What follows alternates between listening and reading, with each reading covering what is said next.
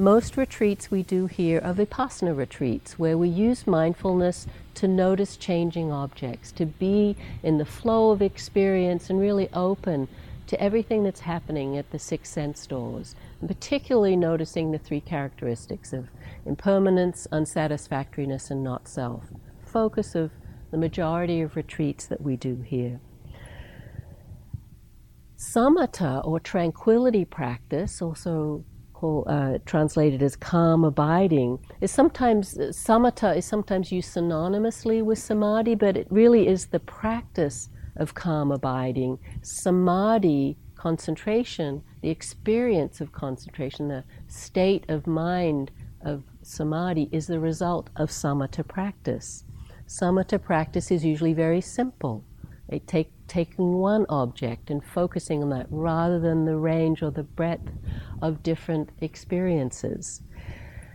So we can sometimes see them as quite separate practices, quite distinct. Sometimes they're unified and they're not so distinct. And different teachers will emphasize different aspects of that continuum. But I really see them as a spectrum of practices where at either end they look quite different samatha practice to insight practice. And again, I'm using some technical terms, we'll clarify them more as the days go on. So at either end, they look quite different. But most of us are most of the time practicing in the middle realm where they're both being cultivated. In most meditation practice, you're cultivating concentration. You need that steadiness of mind, but you're using it to be aware of changing objects. Here we're going to do samatha practice where we choose a simple object like the breath and we return again and again to that with a sense of not so much including everything else that's going on. So it's just a, a difference in um, emphasis. As I said, that's one of the things we really hope that this retreat can clarify for you what those different practices feel like and how to put emphasis more in one place or another in a skillful way in response to how the practice is unfolding. I'm just recently back from a trip to the Grand Tetons and Yellowstone National Parks. I'd never been there before, went with my husband and another friend, and it was just an amazing trip. Those of you that have been there know how beautiful those areas are the Grand Tetons, majestic mountains, and alpine meadows and wildflowers and lakes, and Yellowstone with its geothermal activity and wild animals. I mean, it was just amazing. They call parts of it the Serengeti of this, the United States, and it really is like that. These vast meadows just filled with bison and elk, and you can just see all kinds of things. I mean, we often if you live in the city and you come out to Spirit Rock, this can feel a little wild. We have our little herd of tame deer and a few turkeys, and that can seem pretty exciting. But Yellowstone's another level again. But it really got me thinking about this difference between the insight practice and the concentration practice, being out there with all those animals, that the prey animals, the animals that are preyed upon, the, the chipmunks and the the squirrels and the deer, they, they're more like insight practice. You know, they're very aware of changing objects. What was that? What was that? And am I safe? And they're looking at, they have that sort of very lively energy, but always on alert, this kind of alertness uh, in their being.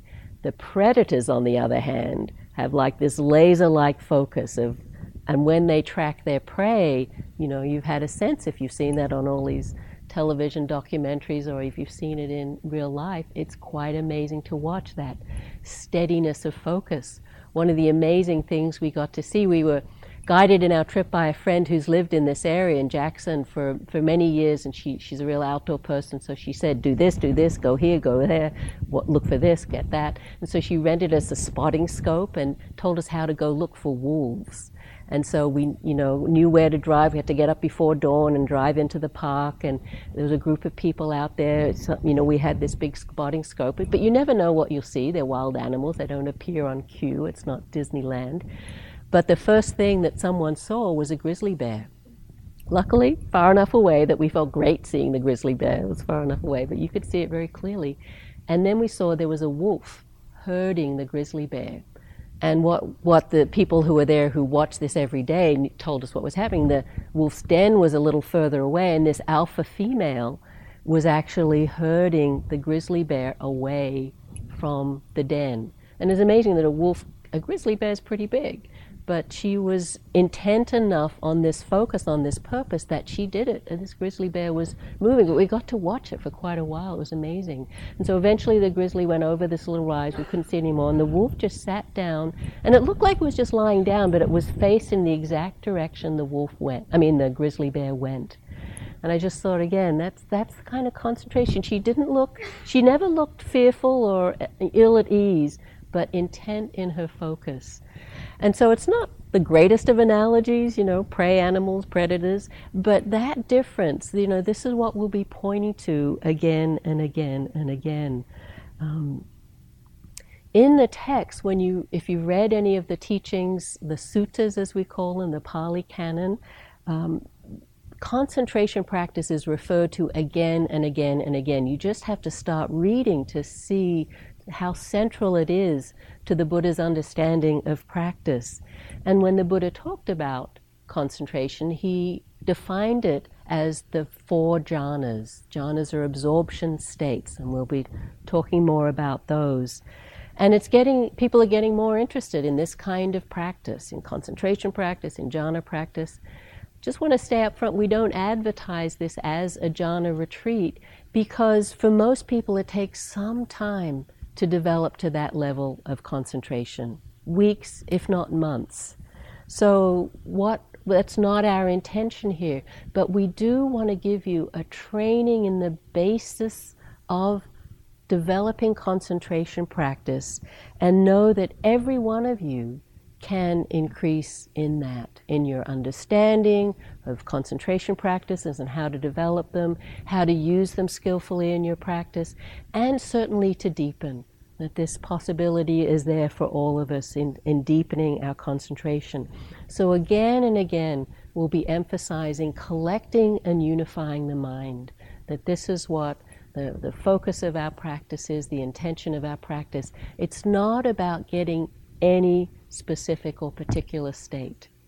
So there's no success or failure here. There's no grades that get given. It's not to get your badge if I got to first jhana or whatever. Who knows what might happen? But it really is to know this territory and know how to use it in a skillful way, these practices, because they are incredibly helpful. There are many practices that we can use to develop concentration. One of the ones that many of us have practiced with, it's very traditional, are the Brahma Viharas, the practices of loving kindness or metta, um, compassion, sympathetic joy, and equanimity. All can be used to deepen concentration. We'll actually have a period of metta practice every day because it is a beautiful concentration practice, but also because it sweetens the mind. Um, so we find it a really valuable um, support for the concentration practice to do some metta. But you can do mantra practices, visualization practices. There's a great text called the Visuddhimagga, the path of purification, that really is a a huge compendium of practices and, and how this whole path unfolds. And it's got a whole section on concentration, and it lists 40 different concentration practices, the ones that I've mentioned, and many more, very esoteric ones like kasinas, which are colored discs, and meditating on elements. We're not going to go into any of those. We keep it really simple and just use the breath because it's, it's a very traditional practice, it's a tried and true practice. We're all here sitting and breathing, we all have access to the breath, and so we'll be using that as our primary focus for concentration. For some people, the breath has its challenges, and we'll certainly talk about those and work with you individually in interviews. But that is the main technique we'll be using, whether it's at the nostrils in a very simple, um, refined awareness of breath, or a more engaged whole body breathing. Um, any way can work to deepen concentration. There are some factors that are really helpful, and again, we'll be repeating these over and over again in our instructions and in the talks. I call the, them the seven factors of concentration. You might be familiar with a list called the Seven Factors of Awakening or Enlightenment that the Buddha said are really important for our meditation practice. They, of course, still apply to this practice, but there are some we particularly want to emphasize that help us in concentration. And they begin, I begin my list with relaxation. We'll say it over and over again that just finding a sense of ease in the body and the mind really is a helpful orientation. We'll be starting every sitting with inviting you to find a sense of relaxation in the body and then in the mind.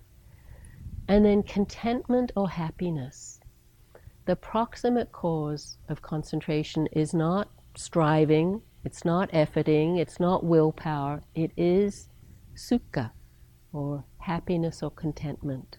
It's not something we can even will ourselves to experience, but we can incline the mind in that direction. So again, we'll be emphasizing over and over again, sweetening the mind, relaxing, kindness, gentle awareness, all of these things. And then we start to build out of that with continuity or steadiness of practice. Always important on retreats, but here even more so. And the continuity of practice is supported by two factors, and again, more technical terms, but we'll be explaining them more vitakka and vichara, aiming and sustaining. When we say continuity, we don't mean, you know, landing on the breath and hanging onto it with tightness, you know, for a whole sitting but being willing to begin again with each breath, even each in breath or each out breath, with each step. So there's that sense of willingness to keep showing up, to keep being present. Vitakka and Vichara. And then there's balanced effort. We do need to make effort in this practice. It, it does have intentionality in it. It's, its very nature has intentionality in it but it's a balanced effort, not too tight and not too loose. So, again, this will be a big part of exploring in our practice what does that actually look like?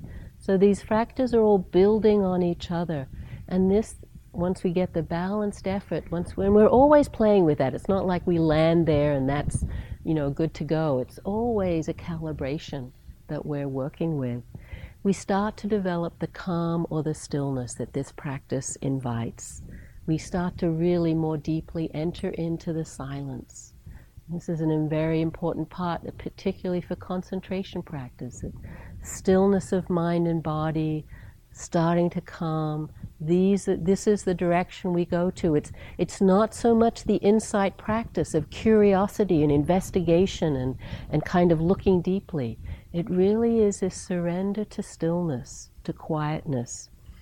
Suzuki Roshi, that great Japanese uh, Zen teacher, has this to say about concentration. He's talking about Zazen, which is the Zen style of meditation practice. He says, In Zazen practice, we say your mind should be concentrated on your breathing, but the way to keep your mind on your breathing is to forget all about yourself and just to sit and feel your breathing. If you are concentrated on your breathing, you will forget yourself. And if you forget yourself, you will be concentrated on your breathing. I do not know which is first. So maybe your koan on this retreat is kind of to discover which is first or to play with both and to see how, you know, you put a le- little effort here and you let go a little there and the practice just comes together. And then the last factor of concentration is surrender. And this is so important in this practice because there are so many distractions, so many things we can do with the mind and body, and all we're asking of ourselves is just to sit and be with the breath in the simplest of ways. So we have to surrender again and again and again to the breath, to the posture, to the schedule, to the whole retreat container. So, really um, coming to that again and again and again, just letting go of a sense of agenda, of a sense of doing, and this, just being with this simplicity of breath and the practice. And ultimately, we need to remember that our goal isn't to get concentrated. That may be an intermediary goal or intention, but the goal is to discover freedom or happiness or liberation for ourselves here and now. And that concentration is a really important and valuable tool in that unfolding, but it's not an end in and of itself. As I said, throughout the sutras, the Buddha talks about developing concentration and then turning the mind to insight. And that's the direction we'll go in this retreat, also, just seeing how we can use concentration in this way. So, as I said, I'm just back from this trip up to the mountain. In the mountains, did a lot of hiking, often up at eight, ten thousand feet. And you know, it's a challenge at first as you get used to altitude, but you really do get used to it. And then coming back down to, you know, we're not far above sea level here. You probably know athletes train at altitude uh, to get that kind of hit of oxygen, I guess it is. That just, and so my husband and I, we do this bike ride, and we got back on Friday. We do this bike ride about 24 miles, and without even trying, we cut a number of minutes off our time, just feeling that that uh, impact of the training at altitude that, that we've been doing. Concentration practice is a bit like training at altitude. It really is this kind of wind in your sails, this kickstart of practice. As it deepens, it brings a great sense of collectedness of mind, of, of clarity of intention. It can be very motivating and inspiring as you feel the effects of concentration deepening. And we can start to discover these qualities that the Buddha himself talked about of the mind becoming malleable, wieldy, and strong. Love those words. This is the po- possibility, the potential of concentration, and we can feel that for ourselves. Each one of us has this capacity. We all have different capacities and we all come in in different places, but that's the direction of this practice, and we can all have a sense of that. But as I said, concentration is just kind of the wind in your sails. It's the, it's the supporting factor but it's also what grounds or deepens or stills. It's your anchor, and you'll feel that too this steadiness, this stillness that can develop. And that's what we're inclining towards. That's what the goal of this practice is not just the concentration itself, but this ultimate stilling, this, this quenching of the fires of greed, aversion, and delusion. Concentration is the anchoring, the, develops his capacity to drop into that place where this freedom that the Buddha talked about is possible. I was reminded as I was reflecting on giving this talk and talking about this kind of stillness, this anchoring of the, the opening sutta of the Samyutta Nikaya, the, collect, the connected discourses. It's a huge two volume text. And so it's the very first discourse, and the Buddha is talking to a deva, and a deva is basically an angel lives in another realm, but they often visit the Buddha and he teaches them and instructs them. And the, the Devas apparently asked, how, how did you get enlightened? And this is the Buddha's reply. I crossed over the flood, which is basically the conditioned realm, samsara. I crossed over the flood without pushing forward, but without staying in place. And the Deva says, But how, dear sir, did you cross over the flood without pushing forward, but without staying in place. And the Buddha replied, When I pushed forward, I was whirled about. When I stayed in place, I sank. And so I crossed the flood without pushing forward and without staying in place. This is the koan of where this practice leads. It's not about getting anywhere, holding on to any state, but some ultimate letting go that transcends, you know, our ordinary mind without pushing forward, without staying in place, crossing the flood.